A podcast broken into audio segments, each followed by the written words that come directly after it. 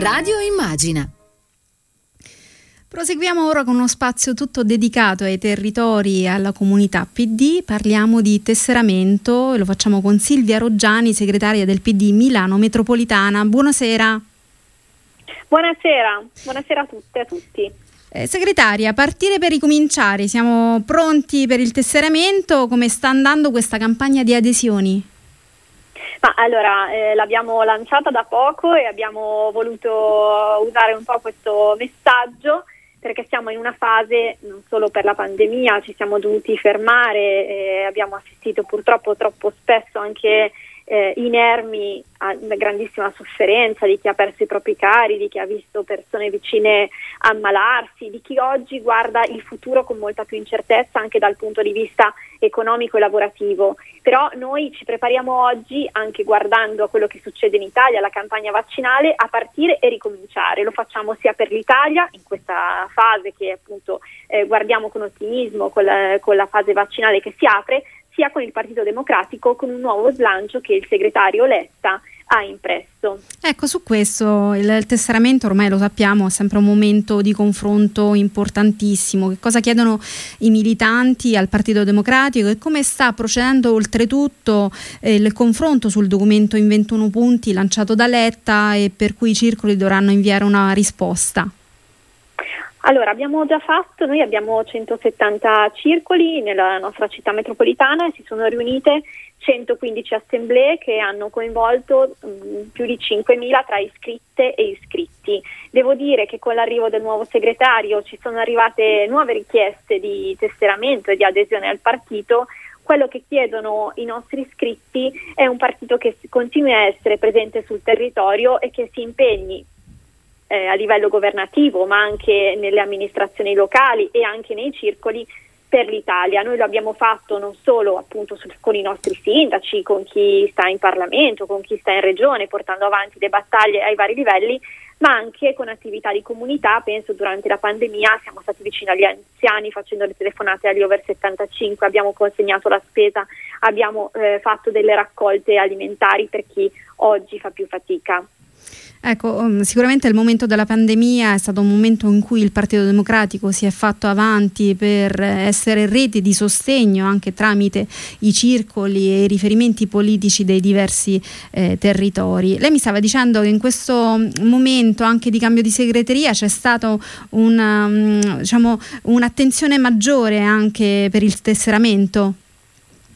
Sì, abbiamo ricevuto richieste di iscrizioni anche da chi magari aveva interrotto in passato, comunque per un periodo la propria iscrizione. Devo dire che eh, il partito, lo sappiamo tutti, lo abbiamo visto, ha vissuto dei momenti difficili con le dimissioni di Zingaretti, ma con l'arrivo di Letta e anche le scelte, le prime scelte che ha fatto sulla segreteria, sulla scelta di due donne come capigruppo al Senato e alla Camera, ha dato un nuovo entusiasmo. Oggi per il PD c'è una nuova occasione ed è bello che in tanti e in tanti abbiano voglia di essere protagonisti in prima persona in politica per provare a cambiare le cose.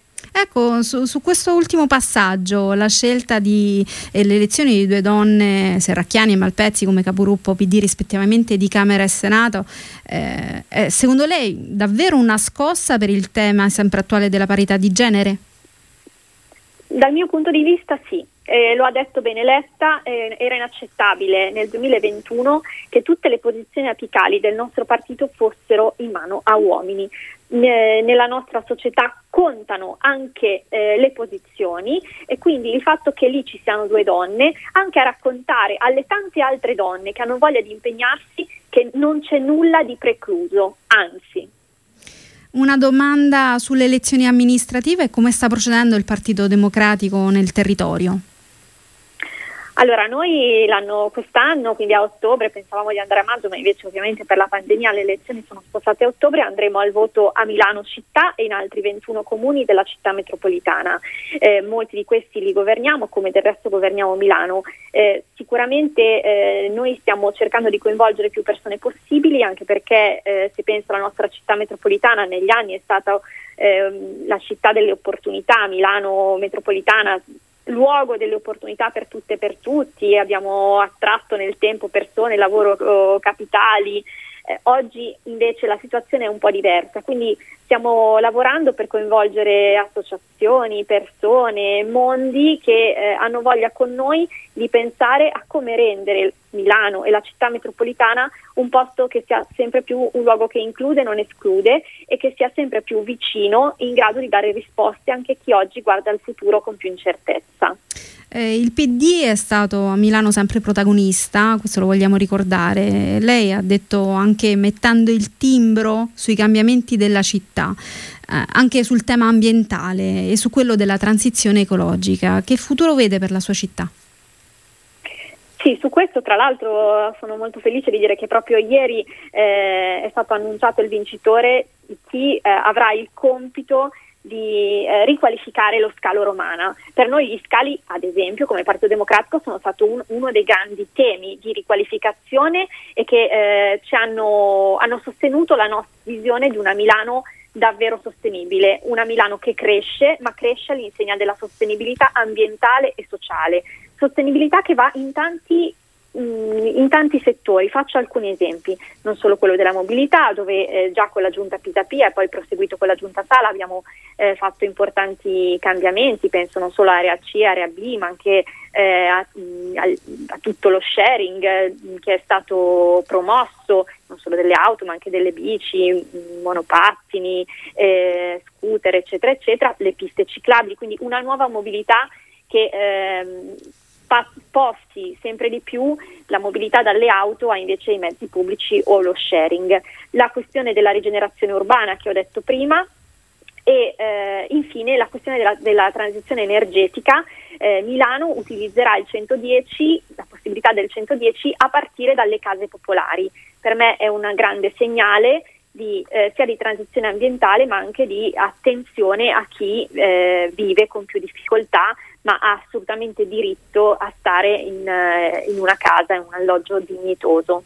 E questo è davvero, davvero, importante, grazie per avercelo raccontato. Io ringrazio Silvia Roggiani, segretaria del PD Milano Metropolitana, per essere stata qui con noi. Grazie molte. Grazie a voi, veramente, grazie. E buon tesseramento Buona a tutti serata. quanti. Grazie. Adesso proseguiamo con la nostra avventura Radio Immagina Palazzo Guerrieri a Brindisi, un progetto che cerca di cambiare volto alla città puntando sul suo potenziale, dall'ambiente all'agricoltura, dalla cultura, eh, un modello possibile per ripensare le nostre città oltre la pandemia. Carla Tianese ha intervistato per contemporanea Davide Agazzi, project manager di Palazzo Guerrieri.